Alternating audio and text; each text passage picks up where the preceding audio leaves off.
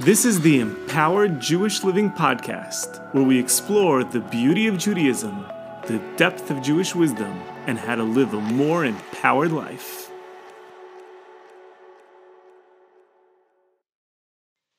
Good evening, everyone. Welcome to MindFlex. Tonight is night two of five ideas to transform your relationships. That means tonight we have five fresh new ideas. If you were with us last night, we spoke about five ideas to transform your marriage. Tonight, we are going to speak about five ideas to transform your parenting or the relationship that you have with your children. These are some ideas that we would love to share with you on parenting. We are still learning and we're still picking up tools, but these are ones that we have found have really transformed the way that we parent all of our six children. And we welcome you to come with us on this journey. As well as uh, ideas that we were able to share with with many others and in our capacity in our role in our organization we have the opportunity to give classes and teach people and it's always learning about our own children learning about the relationships that other parents have with their children and constantly trying to use what we see in torah as well as what we see in modern psychology to try to help develop our children, our community's children, to become amazing, to become incredible, to become the best versions of themselves. And of all of the books that are out there, all the parenting books and the books in Hebrew and the Sfarim and the psychology books of everything, I would like to suggest, perhaps, drum roll, drum roll please, that the greatest parenting book out there is one that we're going to be reading together in just a little bit over a couple of weeks, and that is the Haggadah Shel Pesach. The Passover Haggadah is a gold mine, a gold mine of parenting tips because if there is one area within Judaism where we, so to speak, codify the obligation to transmit a tradition to our children, it's the night of Passover. It is literally the night when our parenting goes from just something that we do. Parenting is always a mitzvah. It's always a mitzvah. But there are very few actual rituals from the Torah that tell us how to parent. Mm-hmm.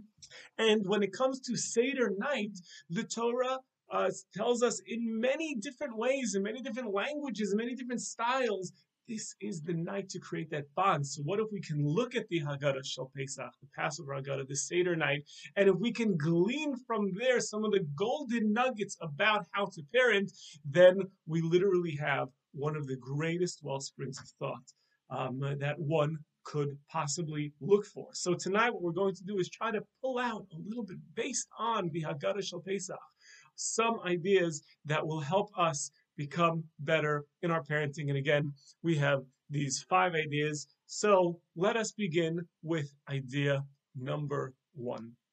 And that is a concept of creating family pride or a family narrative. Um, there was a an article I, I, don't know exactly when the article was from. I saw it a couple of years ago in a, in a book, but it was an article written in the New York Times saying that this was a study based on children. Again, this was not within the Jewish world. This was mm-hmm. a New York mm-hmm. Times study. And it said that children who have what they called a family narrative, which means that they could answer questions about, they understand their family's history. They could answer questions about their grandparents, about their parents. When they have this family narrative, they are more likely to be happy, to have self esteem, to feel that they're in control of their lives. And what Seder night does, this whole idea of Seder night is that we have this one night a year where we tell our family story. But a story isn't just about the history of our family. A full family narrative is where we come from, where we are today, and where we're going. A family mission statement, our family values. And when we create this concept, this idea for our children, that our family, we're not just a bunch of people living together in the house. You know, like we happen to share a house and, you know, we pay the bills and you eat all of our food. You know, it's, mm-hmm. but then we're just a bunch of people living in the same house. What makes us a family It's when we give our children a narrative, a full picture of this is what it means to be a Bucksbaum in our cases, or a Friedman in your case, right? I'm sure we have like a Friedman watching. Yeah. Uh, probably a few. Yeah. Right. So if you happen to write, what does it mean to be a Bucksbaum? What does it mean to be a Friedman? You give them the sense of this is my family. This is important. Then we're going to give them a sense of belonging, an identity of this is who I am, and I want to live up to that it's amazing mm. because the Seder teaches us this idea through the story and it's so powerful. And when we when we are teaching people who don't even necessarily like know the story and I'm asking them like some, you know, facts that you would just maybe assume that somebody would know and they don't they don't know it and you're telling it to them like in a way like this is your story, like own it. And you almost see these like light bulbs going on in their head, like, oh my gosh, like I'm a piece of this history. This is incredible um, on a very tangible level, in addition to just our roots and our, you know, Jewish place where we came from, we also just want to talk about, um, you know, our history, our traditions, the things that we do, the things our grandparents did, the things our great grandparents did, and let our children know that they're a part of that picture. It's very, very special. I, I now with the kids home on Zoom, you know, so I overhear different things that are going on. Um, and so a few weeks ago, I just overheard my son, and it was repeating and repeating. Like it wasn't just the first day; it was like a few weeks later, I was hearing the same thing, and he's just keeps on telling his teacher, like, "Oh, that rabbi that you're talking about, like." He, we are related to him, and he just keeps telling the, the relationship, you know, that we have to this rabbi, and and the rabbi on the the rebbe on the phone is going, yes, Moshe, I I think you've mentioned that, you know, and it's like time out time, I'm just hearing it again, but that's the truth that's his pride. You know, that's who he comes from. And we talk about it a lot. And that's something that he kind of owns. And it is a piece of who he is. He just did a book report on this rabbi. You know, this is something that he feels very special about. And traditions do the same thing. When we have traditions that we bring in from our family, from our parents, from our grandparents. And now it's not just something that we do, but this is something that's been done for many, many, many years. And now you are a piece of that history we have an interesting dynamic in our home. Both of us are actually from German backgrounds. At least both of our from our from our father's sides are from German backgrounds. In Dvor's home, she grew up with more German customs than in my home, which just has to do with you know where my grandfather found himself in his journey. And because of that, in my home, some of the customs are not as German. They're more, if you will, typical standard. Whereas when we go to my wife's family, so they have, you know, German customs, which are are they're noticeable. They're noticeable. And therefore, my kids are always like down my throat, like, how can we don't do that? How can we don't do that? Because they, they so badly want that. Now, in some communities, they naturally have customs that are very specific to them. And it does, or it should, at least if you give it over the right way, it does create a lot of pride. Um, but they don't necessarily need to be traditions from the past. They could be just traditions that you as a family things that you institute this is something that you that's unique this is something that again the goldsteins are there any goldsteins out there yeah there's some Goldsteins, right? This is something that is unique. Oh yeah, the Goldstein family. This is our this is our Friday night thing. I remember once I, I share the story.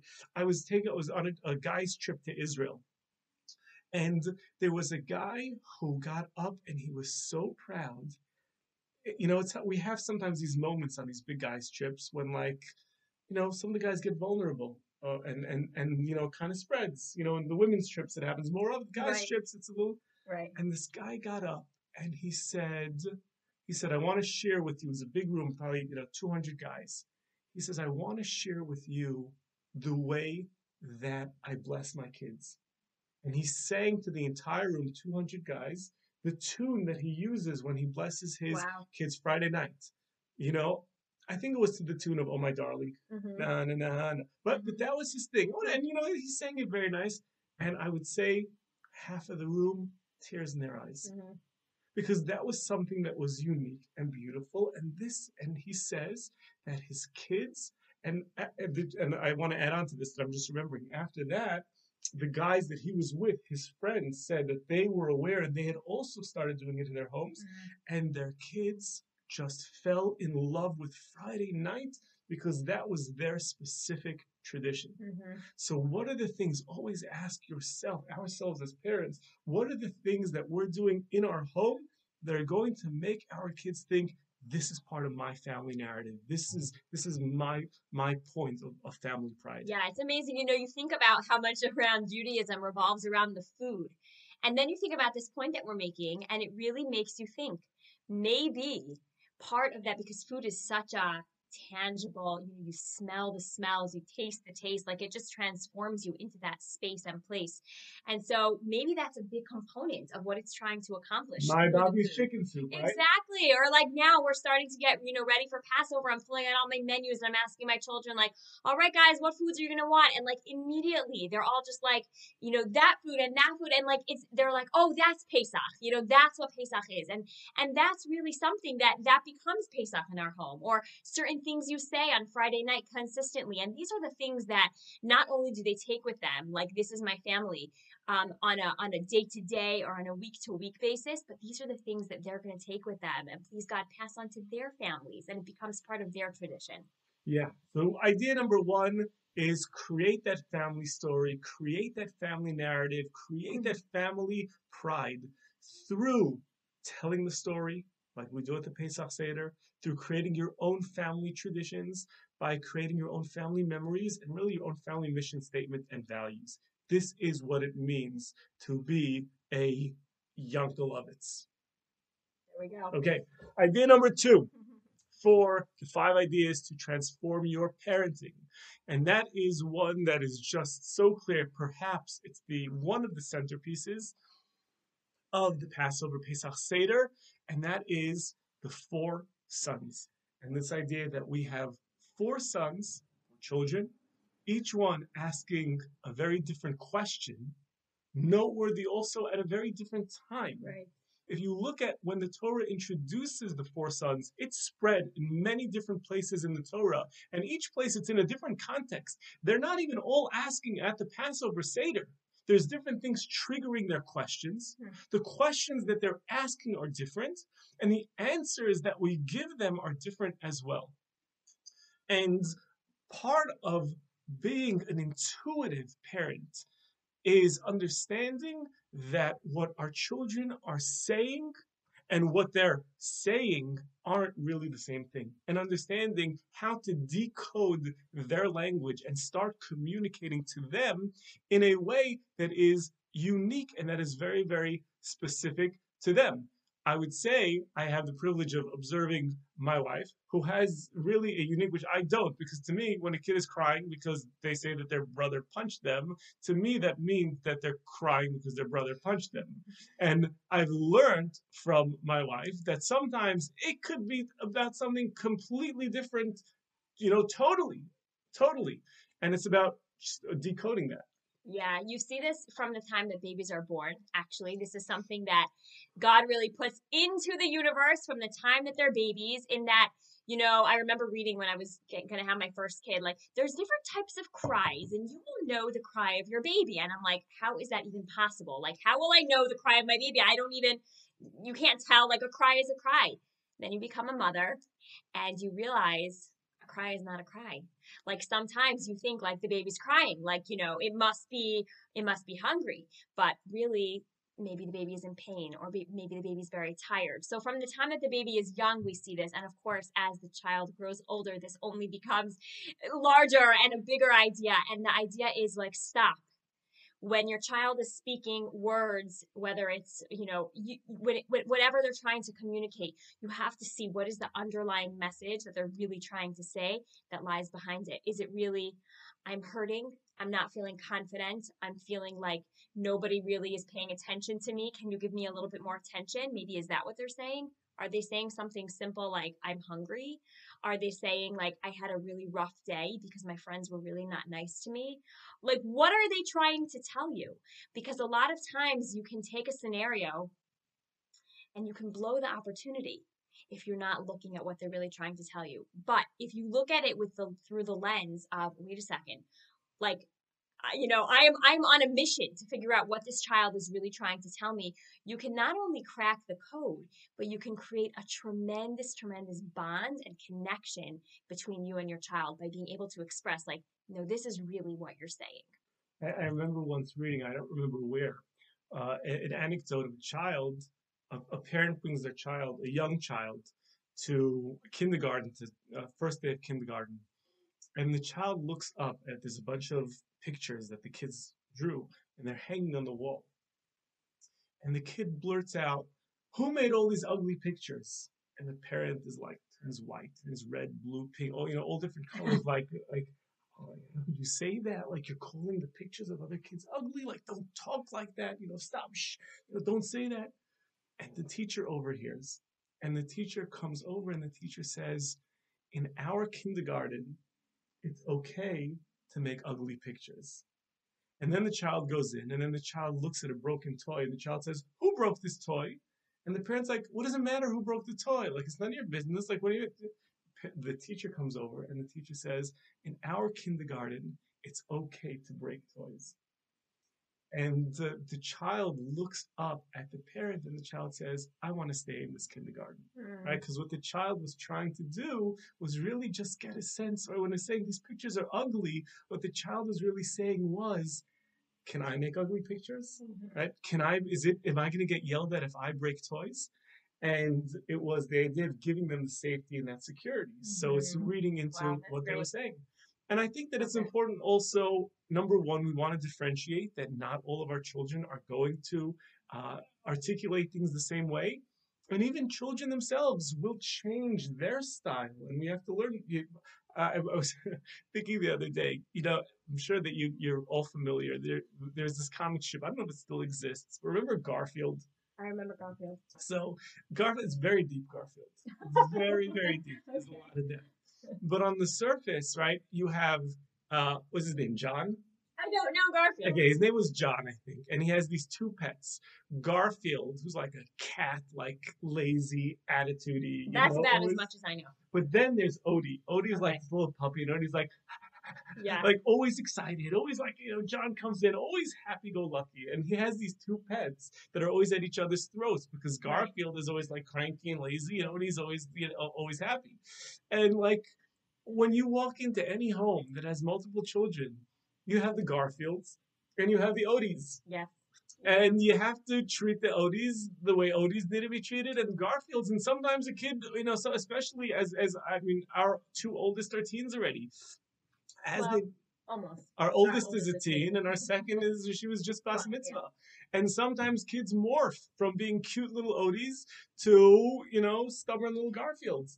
And you have to grow together with them and adapt to their communication styles. So that is the second uh, idea. So number one, the first idea is create that family pride. Idea number two is every child speaks a different language, and we have to learn the language of each child. Okay, idea number three. Why don't you introduce this one for All us? Because you are the master of this one. Am I the master of this one? Okay, thank Better you. I'm working on it. Um, so we call this one the rule of the hashtag. And I think what we're really trying to give over here is explain what a hashtag is. Oh, for those of you who don't, well, I don't even know how to explain a hashtag. I guess how would you explain a hashtag on social media is a way to sort of capture an idea. If someone is posting a picture or something, when you hashtag it, you link it together with other ideas. A hashtag is just a very short way of associating way, right? what's happening in this post, what's happening in this picture, with sort of a global trend of things that are happening related to this. Wow. Never thought of describing what a hashtag was. Yeah. Okay. If you so, would ask me to do it again, I don't know if I'd be able to do it. I, you did a good job. Yeah, okay. so this is the rule of the hashtag, and it's that really there are so there are there are so many ideas that we want to be able to give over to our children um, but if we are going to like sit them down every time we want to give them this idea and start giving them like an entire speech about why this is important or a whole story, I mean, forget about it. Like we lost them. So the power of the hashtag is thinking of the values that we really want to be big values that our children will just remember very quickly and come up almost like a slogan, like a quick slogan that we can just have off roll off the tip of our tongues that number one reminds our children of that idea. And number two is that it sticks with them so that they can then internalize those ideas and remember remember them. So I'm just thinking, you know, here's a small idea and then we'll bring it um, we'll bring it out. So I didn't even, you know, one idea, um, I remember that my my daughter years ago, she came home with a test and I'm looking at the test, you know, we have to sign as parents, like we saw the grade. So I'm looking at the test and I see in very small letters at the top of the test some Hebrew words written. And I see the words, Vishem Hashem Naaseh V'Natzliach, which means like, in the name of God, we will do and we will succeed. And I was thinking, oh my goodness, I cannot believe that this stuck right? This was an idea that I was constantly, you know, some people would just call it Baruch Hashem, um, but I was, you know, making it a little bit of a, of a slogan. And so I had put it out there that, like, with God's help, we will succeed. And I saw it written on the test, and I was like, oh my gosh, success, you know? And I, to this day, this is probably six years later, um, this child still writes this on every single one of her tests. Um, there's other ideas smaller than that, you know, things like we can do hard things. You know, like how many times our children will say, but that's so hard. My response is not going into a whole discussion about mindset and brain and stories and here and there and fixed and growth and all that. No. My my word back to them is we can do hard things. That's it. They know. And you know that it becomes a success when you start seeing that shift in them when you just remind them like we can do hard things and and then when they're in a good frame of mind and they're able to listen a little bit you can add a little bit of context you can add a little bit of content you can explain it a little bit more so that you're growing that idea. But to have that slogan to go back to is fantastic. Another one that we use in our house a lot is the power of the pivot. This has specifically become a really big one this year. Um, but we've all had to pivot quite a bit this year. And in showing our children that we were going to have to pivot and that constantly, you know, we're going to have to learn new ways to learn, new ways to engage, new ways that we're going to be shopping, new ways that our sports are going to run, everything. Um, the pivot became a very powerful word, word in our house. And to the point that I even had some graphics made, you know, you could put them on your fridge, even as constant reminders. But anytime I want to have a kid shift in any way, whether it be like, today you have to be on Zoom because there was some kind of an outbreak, or it's, you know, I see that you woke up in a bad mood, like power of the pivot. You have the power. And the other day, one of my kids came home and he wanted to tell me right away that right. I was going to be getting a call from the teacher. he said, though, I was being silly but the power of the pivot worked and I did transition. And I was again like, oh my gosh, like this really helps. so I don't know how many hashtags there were when the authors of the Haggadah wrote the Haggadah, but one thing that I know is the Haggadah is a long book. But when you come to the four sons every single year, I think if you read it every single year, like to me, I know I'm going to hear about the wise son, right? The chacham, the wise son, right? And I know we answer the son, ein maftir pesach yeah. I, right, that's the, the, the, response to, that's what the Haggadah says, the response to the Chacham. Every single year I try to research this more. It's, to me, one of the most complicated paragraphs in the Passover Haggadah. But one thing I know is I remember those four words. From the time you're young. Exactly. Yeah. I remember the Rasha, it's Hake is I'm, I'm not translating, it's not the, not the point, right? Or Tom At Pesachlo. I remember these things because they're short nuggets that tell me, that prompt me how to properly respond in this moment. The reality is we live in a world where massive trends, we're talking about uprisings, upheavals, riots, things like that, movements are catching fire because of a hashtag, because of someone hashtagging this or that. Or the very fact that, again, we ourselves, and probably I would say most of the audience watching this, has probably, if you're somewhat in tune with social media, WhatsApp, or anything electronic outside of you know your living room, you've probably come across the hashtag Thank You Hashem.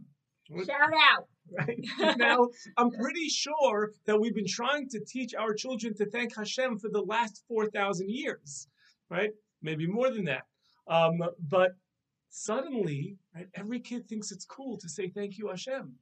That's the power of a little symbol on social media that goes like this. It's called a hashtag. It's not only kids, it's even adults. It's even like adults. I see adults, people who will have a hard time talking about their relationship with God, and then suddenly on Instagram they're using some of their thank you Hashem. What are those called? The the things. paraphernalia, the emojis, Those, you, you know, icons. yeah, those icons. Yeah, thank you, Yeah. Hashem, for giving those icons. So we have the power to instill values at, at your Shabbat table. When you go into a long-winded monologue about the right, it's going in one ear, it's going out the other. If you can say it in four words and repeat it again and again. I had the privilege taking my kids to Universal Studios on their winter break. It was fascinating to see how going to a place again, I'm not into theme parks and I'm not into most of the themes that, that, that are there. But to see that going to a theme park can be a growth opportunity for a kid because it's, I got to do this because I need to step out of my comfort zone. Step out of my comfort zone. That is a big theme in our house. Words. And these kids repeated it again and again. And I'm sitting there on a roller coaster, literally thinking, like Hashem, this is this is it. Like Shema Yisrael, I'm going. I'm I'm, I'm already, you know. and my little my, my little one is next to me. What is he? He's in nine years old, right? And he's saying, Abba, I'm so scared, and I'm gonna lift up my hands right now. Why? Why are you gonna lift up your hands? Hey, just hold on if you're scared. No, because I have to step out of my comfort zone. And he's right, and, and, and I said, like, he's so small, he's gonna fall out of the thing. Right. But that's it. He had in his head that was what was on his mind. Step out of my comfort zone, right? Power of the pivot.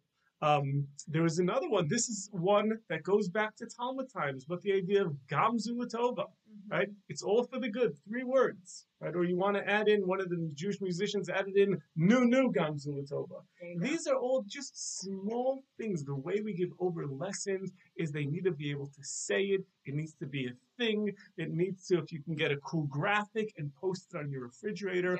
But those four, five, six words will be just as powerful as the low, save your breath, save your frustration with not being able to get them to listen, get not be able to get their attention, and say it in six words or less. And emphasize those six words again and again, and you will create massive trending movements happening throughout your home. Yeah, I was gonna give a shout out to Shimi Adar for the be the reason that someone smiles. Yeah. because that's also one. And all you gotta say, I mean, my kids leave the car in the morning for car, I drop them off after carpool, and I just say, "Be the reason someone smiles." It's so deep. It's so much. There's so much there. But that's all you gotta say. Be the reason someone smiles. Thank you, Shimmy. Okay. Shall we move right along? Absolutely. So again, idea number one is we're creating that family pride. Idea number two, learn the specific language of your child. Idea number three, the rule of the hashtag. Say it in six words or less. And now, idea number four, which is such a beautiful and profound idea. And I want to introduce this idea with a little bit, a small piece of Torah. And that is some what we call gematria, numerology. The way we understand things in the Torah is by analyzing not only words, but the numerical value of those words, since each letter in the Hebrew alphabet has a numerical value. And if you take the numerical value of the second son, what's called the Rasha, the rebellious son, the son who captures our attention and our intrigue at the Seder table, right? How many hours and hours and hours have spent uh, uh, different families' Seder tables discussing what's his problem, right? Why, what is he so bitter about? What is he Mhm. so angry about? And, and, and the response, is it a warm response? Are we, are we kicking him out? Like what, what's, what is the dialogue? The numerical value of the word Rasha, Reshin Ayin, is 570. The opposite of a Rasha, which means a rebellious or a broken uh, child or a bo- broken person, the opposite of that usually we say is a tzaddik, a righteous person. Righteous, the word tzaddik has the numerical value of 204. Okay? Well, we'll keep that in mind for a moment. What our response to the evil son, the rebellious son, is it says, blunt his teeth. Hake es shinav, blunt his teeth. Shinav, which means teeth, has the numerical value of 366. That means, and again, I wish we had the screen, we can pull it up over here. But the Rasha, numerical value 570. Once you blunt his teeth, numerical value 366, what's left is the tzaddik, numerical value 204. Simple math, but revealing a very deep idea. You think I lost him on that? I think I think I followed you. Right? But what that means is that within the Russian, within the rebellious son, there is a hidden tzaddik inside. There is a hidden righteous, the righteous person. And our job as a parent, no matter how difficult, rebellious, or broken a child seems to be projecting him or herself into our life, our job as a parent is to hone in on that inner tzaddik, on that inner righteous person, that righteousness that's inside, focus on it, and as many of the Jewish commentaries teach us, the more that you can focus on the inner righteousness, what's good about them, the more that that thing will manifest itself, it will grow. Your focus on it will bring it out, make it surface, and make it the main part of that child. Which is an incredibly powerful point and sometimes incredibly difficult as well because we tend to get caught up. If if you have to hone in and find that like tiny little thing you know that that that inner righteousness of a child when they're going through whatever hardships they are and there are so many negative things to focus on and you just have to focus on that that positive thing that in and of itself is tremendously challenging. It's much easier to just focus on the negative.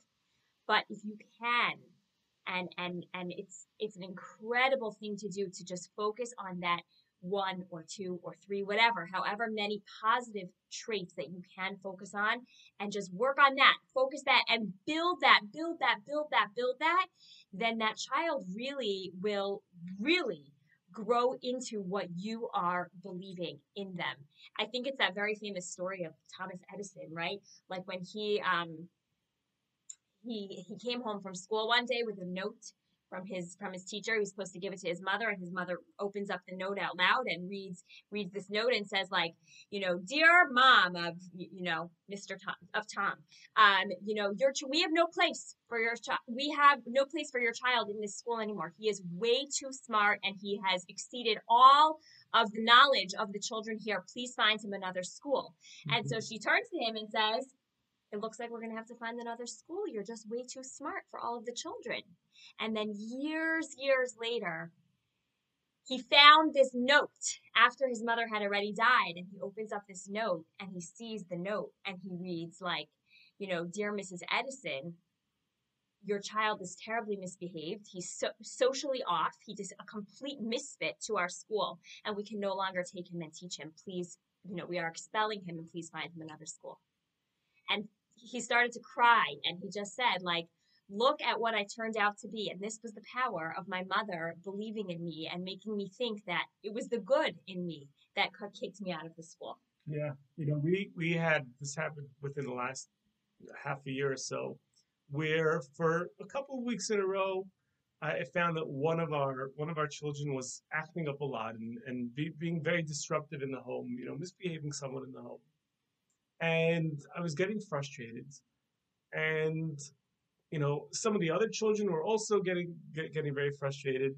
And then, in a moment of just trying to defend this one child, you know, because it was becoming tensious with some of the with some of the other children, um, uh, something occurred to me that I never realized before, and that is that all of our children go through times where they're cranky. Every human being gets goes through cranky times, and as you know from your home, anytime that you have a child who's coming in in a bad mood, cranky, frowning, it brings down the energy of the house. I realized at that moment that this one child, who's one who does act up a little bit more, misbehave a little bit more, disrupt a little bit more, you will very seldom find this child walking around frowning. It's an interesting thing. This child happens to be a very, very perky, overall very perky child, which made me realize in second, all the other children, when something is wrong, they express themselves by being cranky, by moping, by getting in a bad mood. That's not this child's way of doing it. This child does it by acting up. But you never see the you never see this child frowning or or or, or and it's just a different way. And to me, mm-hmm. it it it made me focus more on the fact that, you know what? focus on the fact that this is a very cheerful child. Focus on that. And whenever the child is acting up, remind yourself about that point. And I think that that for me has certainly helped me learn how to be a little bit more patient. But I believe that the more that we learn how to isolate those things and focus on those things, the more that those things can create the overall picture of that child. So that's idea number So I would four. say it's almost two things. It's almost like one is is noticing just those good points, just focusing on the good, um, which was something that we also had spoken about in our marriage class. But the other thing is just thinking of the good and exaggerating that in our own minds and really building that up because of that, like you use the word, if he will manifest or she will manifest that. There's a great quote that says, when you focus on problems, problems focus on you. Yeah, very true. So we don't want to focus on those things. We want to bring it out. We want to bring out that inner, find those inner sparks, focus on them, and we'll bring those out. And that brings us now to idea number five. Let's do first a quick review. Idea number one is create that family pride, the family narrative. Idea number two, every child speaks a different language and learn the specific language of your child. Idea number three, the rule of the hashtag, say it in six words or less. Idea number four is focus on the inner tzaddik, the inner righteous child that's inside. And finally, idea number five, and that is own the vibe of your house. What does that mean? So we have again going back to the Passover Haggadah, to the four sons of the Seder. There's three beautiful words that we that are written about what's called the she'ena yodea lishol, the one who doesn't know how to ask, and that is he doesn't know how to ask, she doesn't know how to ask. At pesach lo, you open up the conversation, and what that's doing is shifting the responsibility of the child's asking, the child's feeling of safety, the child's feeling of comfort the child's level of joy, shifting that responsibility to the parent. You need to set the tone. You need to set the vibe within the house that the child feels safe and comfortable to be themselves, to ask those questions. All of our children have a tribazillion things. That's a very high number. Most people can't count to that number, a tribazillion. And they have all of those things on their mind. Right? And how much they're going to be able to articulate it or feel comfortable articulating it to us is going to have to do with the vibe that we create in the home as being a relaxed, flexible, open place for them to be that. Because if our home is not, there is one very flexible, open, relaxed place, and that is Google with their friends. I said one, but there, there, there are. And not often the places where they look for answers are the places that we want them to be looking for answers. We want our children to have the difficult conversations with us, but we have to ask ourselves whether we are creating that safe space, that open space, that flexible space, that vibe in which they can come forward and have those conversations. And it's not only just about questions that they ask in conversations, but always reading the overall vibe of the house and taking responsibility and saying, what can I do to set the overall vibe, the overall tone of the home? Yeah. So I would say music is a very powerful tool here that we should just talk about just very briefly, and that is that sometimes the most stressful times of day, like in the morning and you know supper time or getting ready, you know for for well I would say supper time, getting ready for bed is ready less hectic in our house, but um, sometimes in those very chaotic moments, it's nice to have the music set just to own the vibe, just to kind of create that, just so that it doesn't feel super tense. I also think that embedded in this idea of owning the vibe, it's important to talk about the different times that we do create you know just space for the kids to talk it's become like a like a tradition in our home almost like schmoozing time you know even my little ones be like, "We have tea and schmooze." Um, sometimes it's very late at night, and I really don't. I want to say like no, but there's something about that, like holding. They're holding that glass of tea, and we're sitting down, and a lot of times, like they're like, "Hmm, what are we gonna schmooze about?" And like after a few minutes of them just talking about sometimes nonsense, it usually does lead to a very constructive conversation. It also gives me a real solid peek into their day, even more than the dinner table, I find. So it's owning the vibe in general of the house, and then it's also owning those vibes of where we can create those pockets of opportunity to be able to create that safe space for our children. You know, even when, when you're having a difficult conversation, so you could attack it, you know, head on let's sit down together, right? And then we can be nervous all day because we know we have to have a difficult conversation with a child. So now we sit for five hours. We're all nervous about it. We think about, okay, how are we going to say it? What's going to be our script? Da, da, da. And it's very, very tense. And then the child sits down with, with, with both of his parents, both of her parents, and is like, okay, this is awkward. This means trouble. And we have to have that really awkward conversation.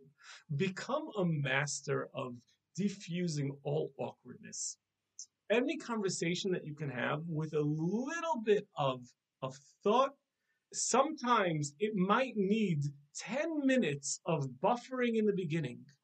But if you strategically navigate how to have that conversation happen organically, you can get into any discussion and you can really say anything because if you've created sort of that cushion over there.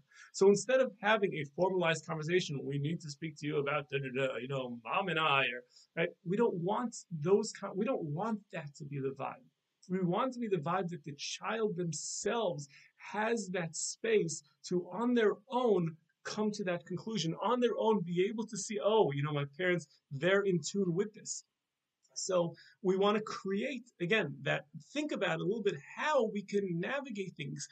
You know, how can I, as a dad, how can I make certain conversations in my home not as taboo as they should be? Because again, if I take the lead and say, you know what, this is an okay thing for us to discuss, this is an okay question to ask, you know, uh, I'm struggling with this, so it's okay, and I'm going to bring up this ta- this question at the table, even if I'm not necessarily struggling with it. But I want the child to see that you know what, Abba's asking the question, so I want to jump in on the conversation, you know, as well, and things like that. It's that allows us to own the tone, to to be able to to own the vibe, and Dvora mentioned the music, the laughter, the smiles, all of these things create an environment in the home where the kids say, you know what, this is a place I want to be. Mm-hmm. This is a place that's fun. This is a place that's comfortable. This is a place where I'm not being judged. That's what we speak about when we talk about owning the vibe, which is idea number five, aktisachlo, you set the vibe. So we have now five ideas. Yeah. We have, let's just quickly review them. We have family pride, which we're reminded about through the telling over the story of Yitziat Mitzrayim.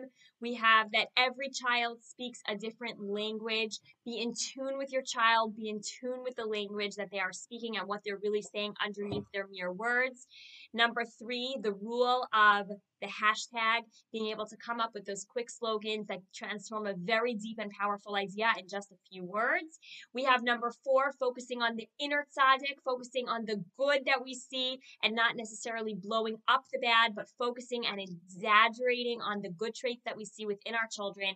And finally, number five, owning the vibe in our home, recognizing the power that we set the tone. Yes, it's a responsibility. And yes, when we are not feeling at our best, our children do feel it. And yes, it's also okay to sometimes say, I'm having a day, you know, I and I'm sorry, but then tomorrow it's reset and you start again and we're human and that's okay.